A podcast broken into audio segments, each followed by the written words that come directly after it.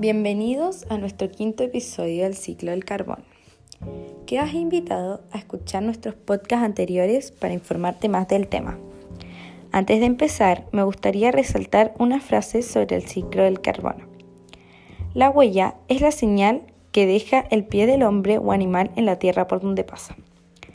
El quinto episodio trata sobre las soluciones que se han implementado para reducir el impacto del ciclo del carbono. Uno de los consejos más dados antes de buscar una solución es ser conscientes de este impacto de las emisiones de CO2. El calentamiento global causado por el dióxido de carbono y otros gases como el efecto invernadero emitidos por los seres humanos desde la revolución industrial es una realidad constatada.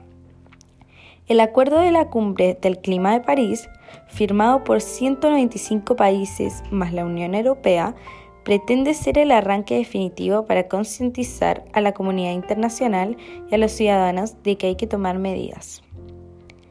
La primera solución encontrada es usar el transporte público, bicicleta o tus pies en vez de usar un automóvil. Existen tres tipos. Coches convencionales que adquieren la energía almacenada de un combustible fósil, derivado del petróleo las emisiones de CO2 se producen por la quema del combustible y se expulsa por el tubo escape. La cantidad liberada depende de cada automóvil, de la cantidad de energía necesaria. Coches híbridos. Estos tienen el doble motor, eléctrico y de combustión interna. Estos presentan menor emisiones de CO2 y aprovecha bien la energía. Y los terceros son eléctricos, que no necesitan combustible fósil para funcionar, solo necesitan electricidad.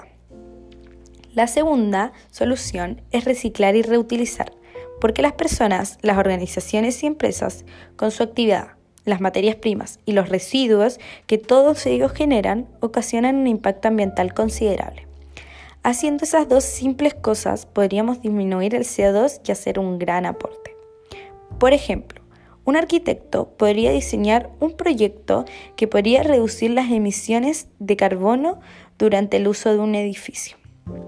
La tercera solución que podemos implementar es la plantación de árboles.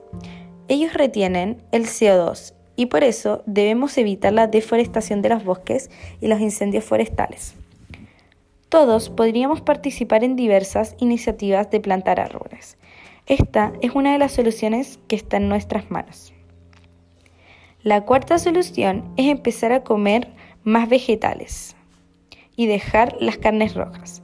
Al producir estas generas una cantidad impresionante de carbono. La mayoría concuerda que una cría de ganado bovino y ovino produce un calentamiento de magnitud superior al derivado de la cría de otras fuentes de proteína como el pescado y el pollo.